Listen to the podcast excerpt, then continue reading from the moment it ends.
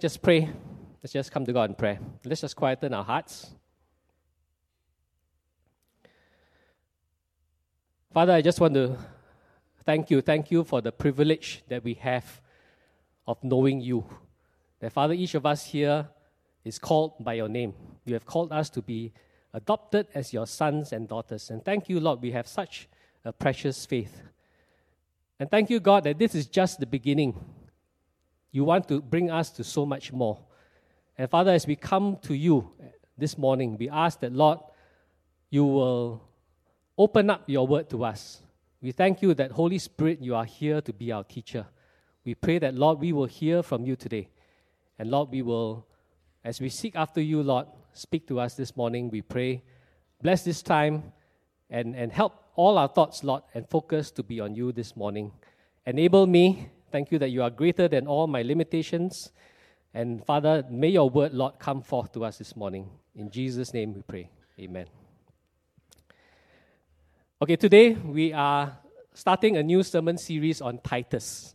Okay, Titus is the letter, is one of three pastoral letters uh, that the Apostle Paul uh, wrote and is, which we have in the New Testament.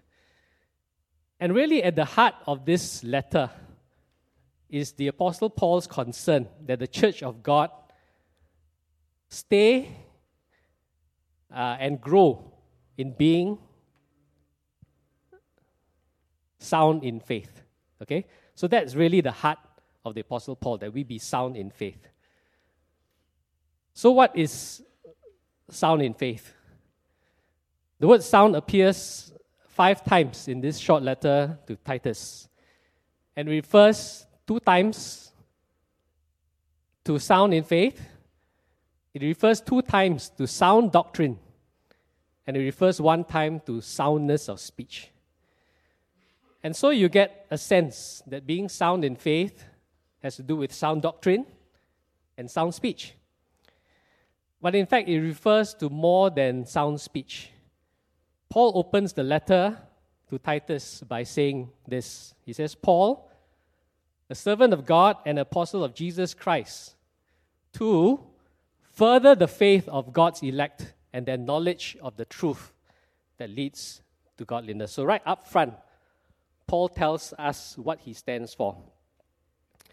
He states his overarching concern, which is really for the faith of God's elect, which is for our faith, your faith, my faith, and for the knowledge of the truth, which is sound doctrine. But it doesn't stop at knowing the truth. It is a truth that must lead to godliness. And in terms of sound speech, definitely, but beyond that, it also it must be sound behavior, sound conduct. And I'll sum this up as sound living. So these three sermons on Titus are a call for us to be, to stay, to grow sound in the faith, sound in our doctrine, sound in the way we live. Today I will speak on the aspect of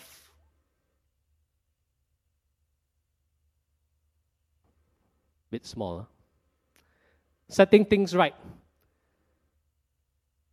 And then senior pastor will speak next on teach what's right. And the last sermon will be on do what's right, taken by Deacon Dr. Raj.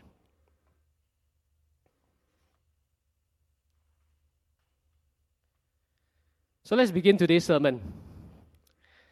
After the opening remarks, Paul goes into two sections which we will cover. And but really, what what did Paul write this letter for? You know, we talk about setting things right today. What was wrong? What was not right that Paul wanted to set right? And this chapter spells out two priorities that Paul had for Titus. Number one, it involved establishing sound leadership in the church. And that's why we go into the section of appointing elders in the church. And secondly, there was a problem of some unsound doctrine going around in the church, and Paul wanted Titus to refute that. So it's about dealing with false teachers. If we carry on with verse 5, it tells us clearly what the first task for Titus was. Paul says, The reason I left you in Crete was that you might put in order what was left unfinished and appoint elders in every town as I directed you. Now, Paul didn't have time to organize the church after he preached the word to them. He didn't have time to organize the church before he had to leave. But he made provision for the church to be established properly. He sent Titus to them so that Titus could help this fledgling church appoint the right leaders for it to be established and to grow healthily.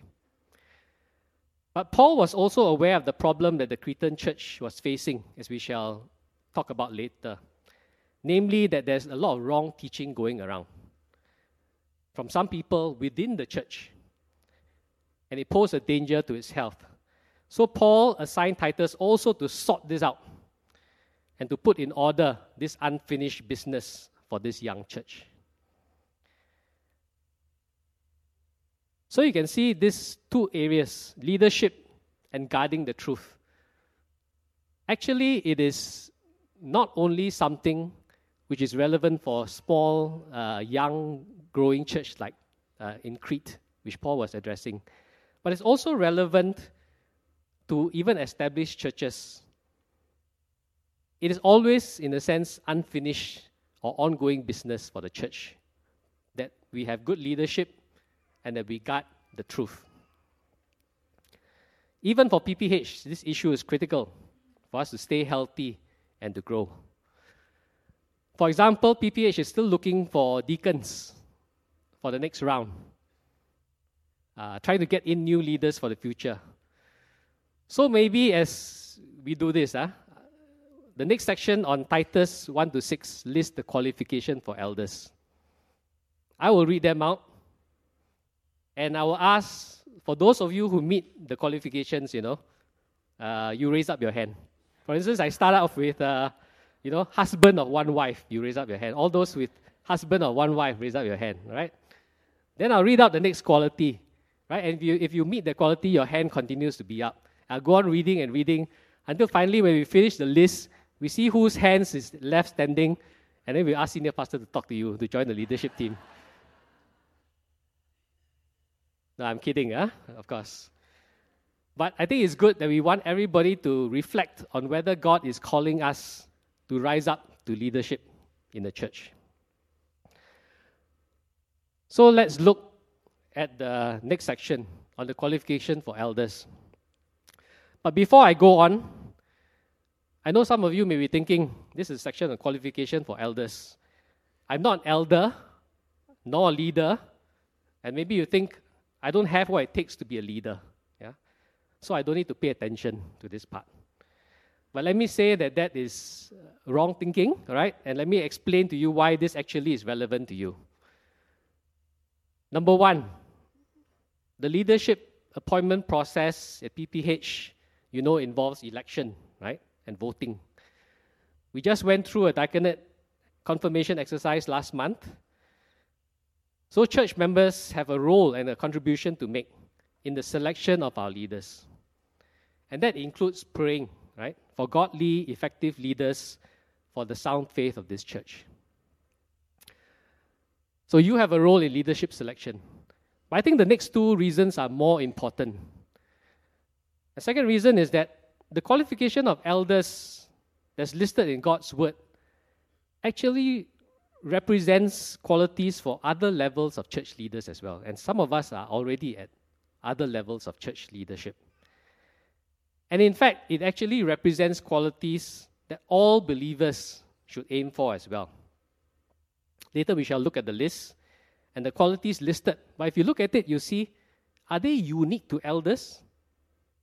They are not. Right? The Bible actually speaks of these qualities elsewhere as expectations or goals for the believers or followers of Christ. Example, some of them are the fruit of the Spirit, like self control, to be gentle. So the list of qualities actually represents something which is common to our should be common to our goal for spiritual maturity that all of us should aspire to and to strive for.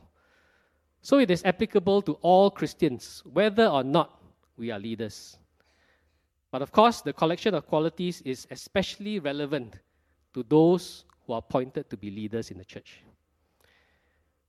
And for some of us who may be already, in a sense, in some leadership role huh, in your life, example, as a parent or as a husband who's called to be a spiritual leader, these are the same qualities that should guide us on what a good leader should be. So, the second reason is the qualities are goals for all of us for our spiritual maturity. And thirdly, who says you are not called to lead? Yeah. There are various levels of leadership in the church, not just elders. It can range from just being a discipler who's leading one other person or mentor. It could be a leadership of a CG. It could be leadership for ministry. And of course, to be a deacon or elder. In fact, I would say all of us are at least called to one, at least one level of leadership. Because Jesus, in the Great Commission, actually said, Go and make disciples of all nations and teach them to obey everything they have commanded you. Right? So go and make disciples just doesn't mean evangelizing to people, but actually it means after we share our faith with people, we come alongside them and lead them in growing as a follower of Christ. So that is something which is not optional for us. All of us are called to go and make disciples of all nations. So we're called to be a leader, leader at some level. But more than that, we should be open to God's call for the part He wants us to play in the body of Christ and how He wants us to be involved in leading others in His church. When Senior Pastor preached this sermon on Titus 1 in the year 2004, he said there are three reasons why the section on appointing elders is relevant to us all. And he gave three words shown there aspiration, preparation, and qualification. He began by reminding us that in 1 Timothy, it says, Here's a trustworthy saying Whoever aspires to be an overseer or elder desires a noble task. So the Word of God actually exhorts us to aspire to and to set our heart on leadership. Secondly, preparation. All of us also should prepare for leadership. As we said, we are all probably at least called the first level of leadership. So let's prepare for that. It's a matter of being a good steward, it's a matter of being a good follower of Christ to be prepared for God's use. And the specific qualities which we shall look at later helps us to be clear what we need to develop in as we prepare ourselves. So I hope I convinced you the passage is not, not just applicable to leaders, okay, uh, but it's applicable to all of us, all the rest of us as well. So, what does Titus 1 tell us about the qualifications for elders. And let's read this, verse 6 to 9. It says, An elder must be blameless, faithful to his wife, a man whose children believe and are not open to the charge of being wild and disobedient. Since an overseer manages God's household, he must be blameless, not overbearing, not quick tempered, not given to drunkenness, not violent, not pursuing dishonest gain. Rather, he must be hospitable, one who loves what is good, who is self controlled, upright, holy, and disciplined. He must hold firmly to the trustworthy message as it had been taught, so that he can encourage others by sound doctrine and refute those who oppose it. And besides this passage in Titus 1, there's also another passage in 1 Timothy 3 which talks about the qualifications for elders as well. Now, if we collate both the list in Titus 1 and the list in 1 Timothy 3, we get this whole list, which is a bit more comprehensive, of the about 21 uh, characteristics, right, expected uh, that we should look at when we're choosing people to be elders or leaders in the church. I won't go into detail about these qualities because I think they are described quite clearly. We should understand what they are about. Okay, But I just want to point out uh, that they can be essentially grouped into three categories. Yeah? Okay, we will talk about the first thing, first quality. It says blameless above reproach later.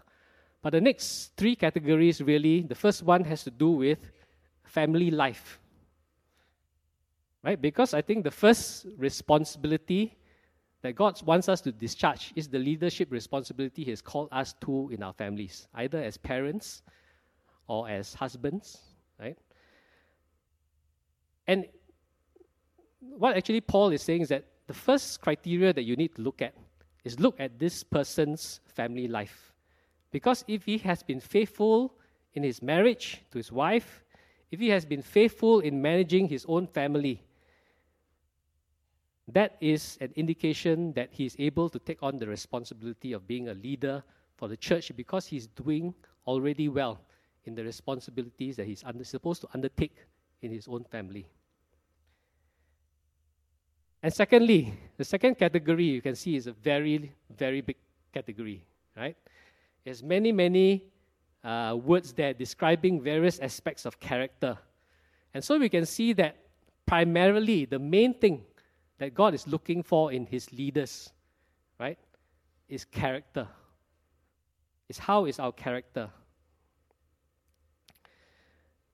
And finally, the last category is the leader in God's church must be able to know the Word of God, be convicted of its truth, and can also teach and correct others. So he must be able to lead in the aspect of teaching in God's Word. So, when Paul told Titus or Paul told Timothy what to look for in, in choosing uh, elders or leaders in the church, it's also interesting to note that other than what he spoke here, it's also interesting to note what he leaves out. Yeah? And absent from this list is qualities that pertain to worldly success and position. All the accomplishments that we have. Even what, you know, uh, you would normally expect when you're choosing a leader in the, in the corporate world. Things like abilities, skills, uh, whether the guy has potential. Okay? But really, what is highlighted has to do with reputation, moral character, ethics, temperament, habits, spiritual and psychological maturity. So these are the most important things, and this speak to us of what is important when God looks at us and for choosing leadership for the church. And we don't have to worry, you know, as we think about being a leader in the church, we look at other people say, hey, this guy, his work, you know, work is more successful than me. I shouldn't be a leader. I should leave it to people like him. Right? God really looks at our character and he looks at our heart. And before we leave this section, I just want to say something about the first overarching characteristic listed there. Sometimes says it says blameless, sometimes it says above reproach. Right? Now this is the first characteristic, kind of like broad general characteristic which uh, Paul talks about. And I want to address this because I think we may in, misinterpret the word, right? If we look at the word just as it is, right, it will scare us off because we may feel that, wow, if being blameless, being above reproach, is the criteria for being a leader in God's church, then really, who can meet this criteria, right? I can't, I can't meet this criteria. Now, I think we need to clarify that Paul is not saying that leaders need to be spotless and perfect. Only then, then can you be a leader. Because if that is the case, then there's no leaders for the church, right? Because nobody is perfect, right? But Paul, what Paul is saying is really that this person must be above reproach. This person must be respectable. He must have a good reputation with the people who know him. Being above reproach in that sense, right? And this really is a reflection of how this person lives his life in his family, with his relatives, with his friends, with his colleagues, right? And if he has a good reputation, then it shows, it probably shows that this is a growing and maturing disciple of Christ, someone who is mindful of living uh, with a sound faith. So that was Paul's first task to Timothy appoint elders. And let's move on to the next thing Paul wanted Tim, uh, sorry, Titus, Titus to set right for the church in Crete. And Paul says there are many rebellious people in the church uh, in Crete, full of meaningless talk and deception, especially those of the circumcision group. They must be silenced because they are disrupting whole households by teaching things they ought not to teach, and that for the sake of dishonest gain. One of Crete's own prophets has said it Cretans are always liars, evil brutes, lazy gluttons. This saying is true. Therefore, rebuke them sharply so that they will be sound in the faith and will pay attention to Jewish myths and pay no attention to Jewish myths or to the merely human commands of those who reject the truth. To the pure, all things are pure, but to those who are corrupted and do not believe, nothing is pure. In fact, both their minds and consciences are corrupted. They claim to know God, but by their actions they deny Him. They are detestable, disobedient, and unfit for doing anything good. So, Paul next turns his attention for the, the church in Crete to the people who are rebels, the people who are teaching wrong things, whose behavior is actually opposite of what Paul is advocating to be sound in faith and living a godly life. What, what is interesting to note is how Titus is advised by Paul to handle these people. And it appears to be quite confrontative, right? Because he uses words like refute, refute them, silence them, rebuke them, warn them. Right? So it looks quite antagonistic. But in contrast, when Paul advised Timothy also to deal about dealing with false teachers, and we read this, he says, Paul told Timothy, he says, and the Lord's servant must not be quarrelsome, and must be kind to everyone, able to teach, not resentful. Opponents must be gently instructed in the hope that God will grant them repentance, leading to the knowledge of the truth, and that they will come to their senses and escape from the trap of the devil who has taken them captive to do his will. So, why the difference? On the one hand, Paul telling Titus, be harsh, be firm with them. But Paul telling Timothy, you know, approach them nicely, uh, try to instruct them gently, was it because the situation or people that Timothy was dealing with is different from the ones that Titus was facing? Or was it because Timothy's personality, you know, sounds like a bit softer than Titus' personality, which is harder? So maybe Paul is saying, do it in your own style, you know? Or is Paul actually saying, you can do both?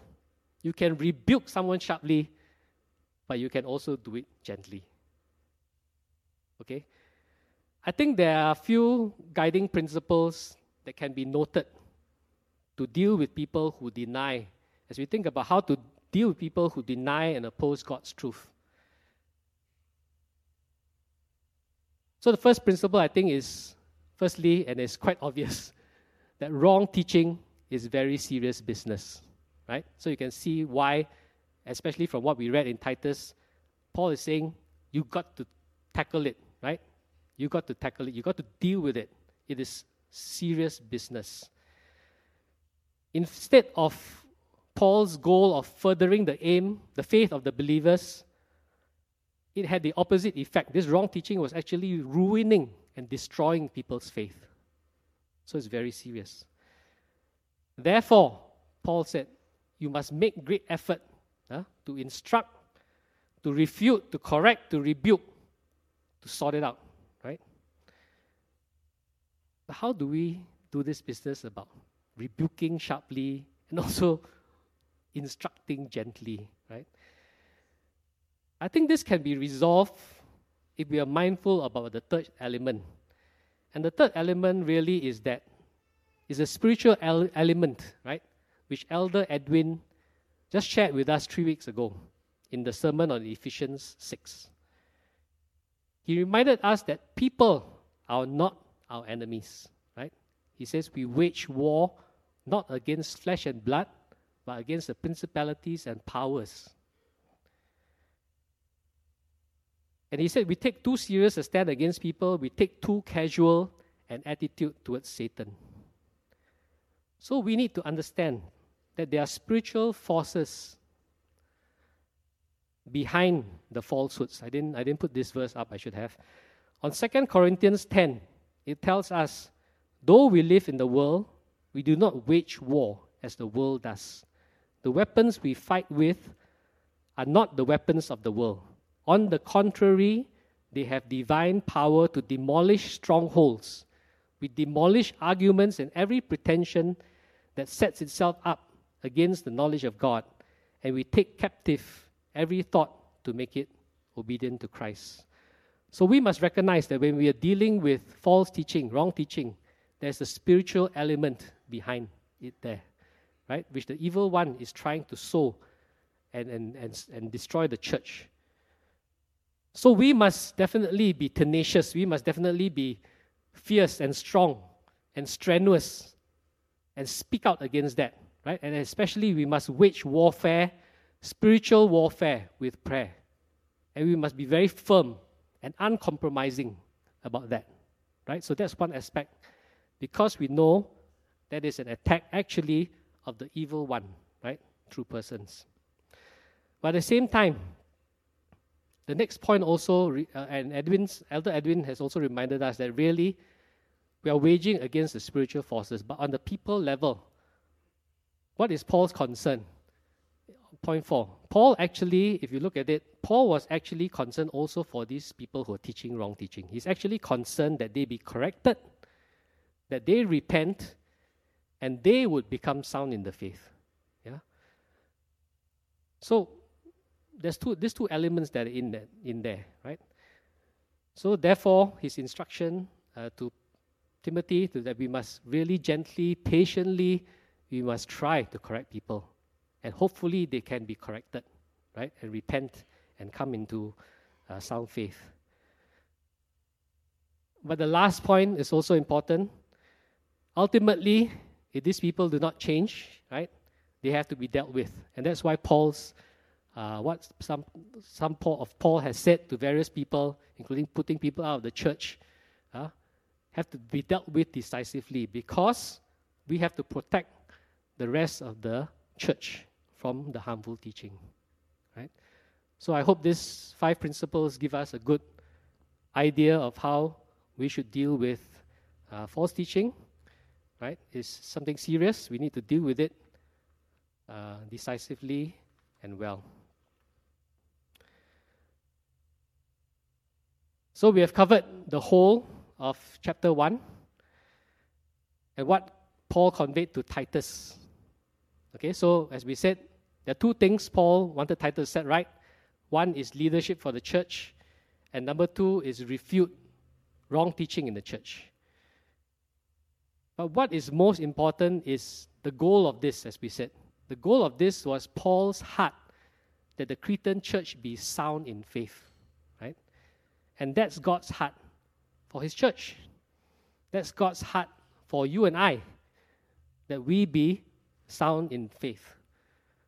So while we have understood what is relevant for the church in Crete, now we have to ask ourselves what's relevant from this passage for us.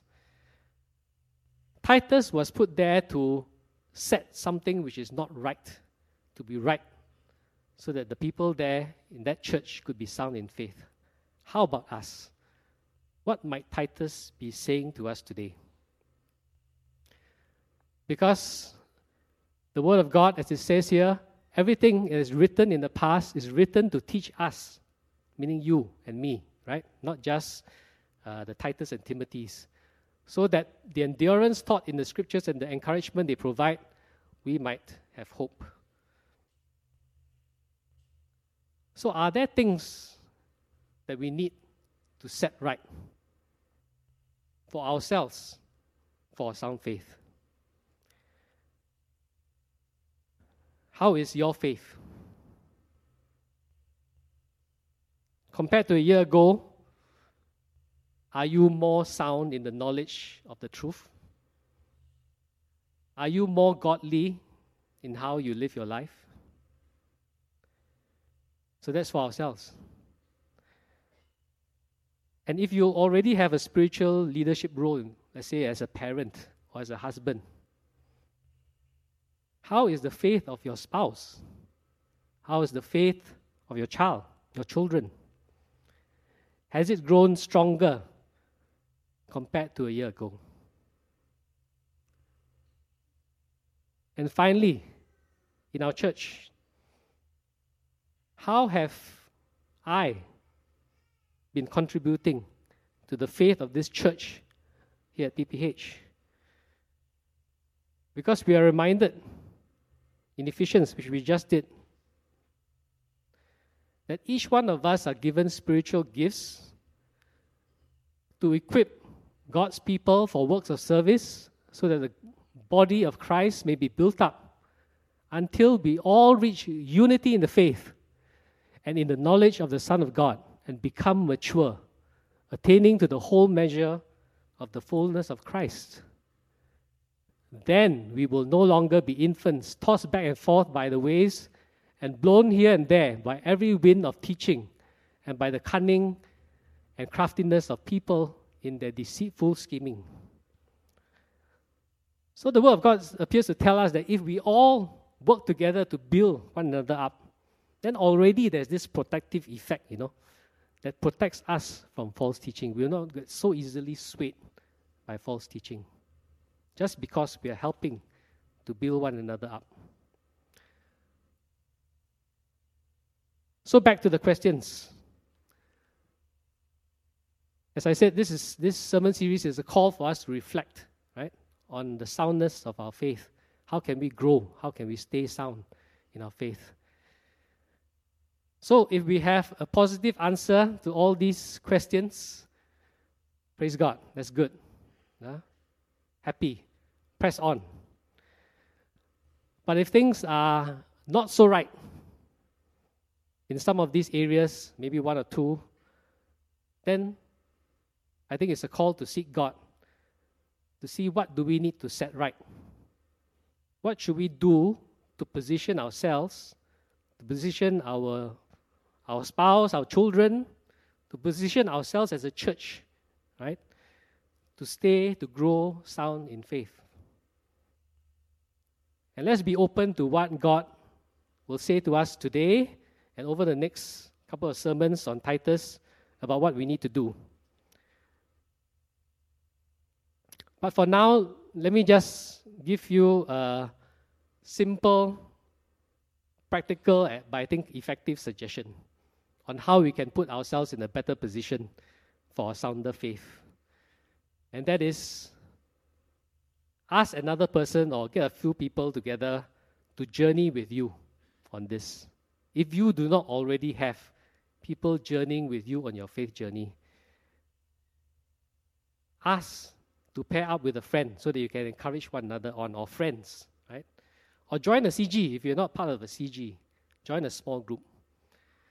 Or husband and wife, set up, you know, a time to pray together or do devotion together. Or if you don't have, start a family devotion, right? So that your family can come together come to the Lord together. And even if you're in a CG, sometimes, you know, we, yes, CGs are good. We come together, we fellowship, we study God's word, you know, we talk about how to apply the sermon.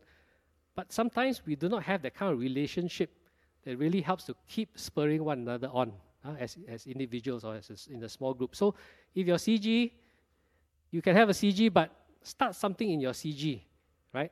That helps you to move together and journey and build your faith with one another. If you have already, great, carry on. If you haven't got such a group yet, make it a point next week, by next week, set it up. Right? Set it up. If you used to have one, and now but you now you don't have anymore, restart. Okay? Restart getting somebody to journey with on this faith journey. I want to share with us some examples to encourage us. You know, I, I started uh, family devotion when the kids were young. Uh, we still carry on. I, I, would, I just want to say, you know, it's not been as faithful as, as, as we can be, right, through the years. Many times we miss and then we skip seasons. But at least we, it was started and it's something that the, the children are still getting together with us on a Sunday evening. Uh, and this is good uh, not only for me to, to talk to them, right, about God's word, but you know, they're, they're adults now. They throw me a lot of challenging questions that I have to go and you know think about, and, and, and my faith has to become uh, my my understanding has to become stronger, uh, and my, my faith has to become stronger because of all the questions that they ask me. So it, it both ways, right? I try to help them. They in turn also help me to grow in my faith. The other example that I, I heard is in the Chinese assembly, you know, they started this business about, uh, they have a small group. And then every day, they actually make it a point to read 10 chapters, which is a lot, I think, 10 chapters from the Bible. And they journey with one another on this. Right? So every day, they will send each other WhatsApp. They say, okay, I read this chapter, and this is some the thought that God has put on my heart, right? And they share with one another. And because everybody's doing it, you're kind of like, you know, reminded every day, and you move along, and, and we grow in the knowledge of God's word together. So this is how journeying with somebody can help us in our faith. So, personal transformation doesn't happen as God intended unless it happens in the context of corporate renewal. And on the other hand, corporate renewal will not happen as God intended unless there is personal renewal. There's a quote from this book by Gene Getz. It's called The Measure of the Man. Measure of a Man. And this book, Pastor Chiming lent me, it's a useful book because it actually takes the qualities, the 21 qualities just now we talked about, and there's a chapter on each quality. And if you want, you can actually use this when you journey with somebody. Go through each quality and ask, you know, how are you doing and how can we be better? And actually, the story of how this book was born is that is, is that way, right? A group of men in Dallas, Texas, they decided to get together for 20 weeks and use the qualities from First Timothy 3 and Titus 1 as a means to grow to be more mature men of God. They met every Tuesday morning from 6:45 to 7:45 a.m. and they spent half an hour to examine each quality one, one by one, what God word said about that, and also share with one another. You know, what are the struggles, what are the victories, what are the experiences that we have, and challenge one another to grow in this quality. And they did that for 20 weeks. And according to this author, it says a number of men from their Bible study actually ended up becoming elders serving in the church. Yeah? So that's another good example for us. So I encourage us a simple, practical, effective step for us to be in a better position to set right so that we can have a sounder faith is to find somebody to journey with. It helps and it works. As I close, I want to remind us that, as First Peter says, our faith is of greater worth than gold. Nothing is more precious in your life than your faith in God. Nothing is more precious in your life, in your family's life, than their faith in God. And the faith of the church is precious also to God. Our Lord Jesus Christ gave his life on the cross and rose again from the dead to give us a living hope which our faith rests on. We need to cherish this and to be serious with what He's left for us. So I end with this, which Apostle Paul says Not that I have already obtained all this or have already arrived at my goal, but I press on to take hold of that for which Christ Jesus took hold of me. So Christ has taken hold of us. Let's press on to take hold of that for which He took hold of us. Let's pray.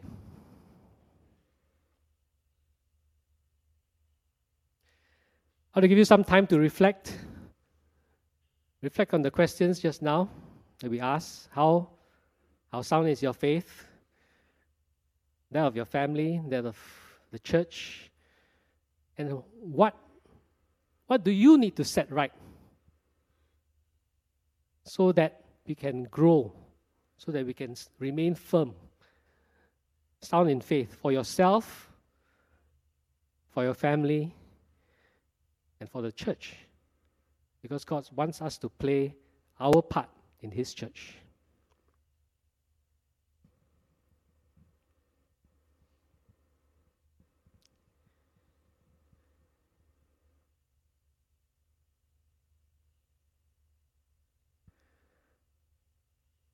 Father, we come to you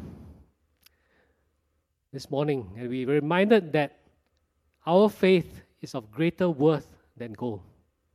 That's what your, your word tells us. And God, help us to, to cherish this, cherish this, steward this well. Lord, we, as we come to you, we want to be in a better position uh, to grow sound in our faith so that we can stand firm in times of trouble, in times where uh, false teaching comes in, so that we can be an encouragement also to those you've placed around us in our own lives, in our church life. So, Father, we want this morning to, to seek you on what we need to set right. And we want to ask that God, you will show us, and we want to commit to this, O oh God. And Father, we also want to find people to journey with so that we can be encouraged by them and we can also encourage them. So lead people, Lord, into our lives. Strengthen already that we have such relationships that God, we may indeed spur one another to take hold of that for which Christ took hold of us. Holy Spirit, we thank you. We thank you that you have given to us to guide us into all truth. You are our counselor. We thank you that you are given to empower us to live lives that are godly. That God, you have given us every spiritual blessing that we need to live a godly life. So thank you that God, you have provided for us. And God, we put ourselves into your hands, that God, we may live more and more in the way which pleases you. And this we commit to you, Lord Jesus. In your mighty name we pray. Amen. Thank you.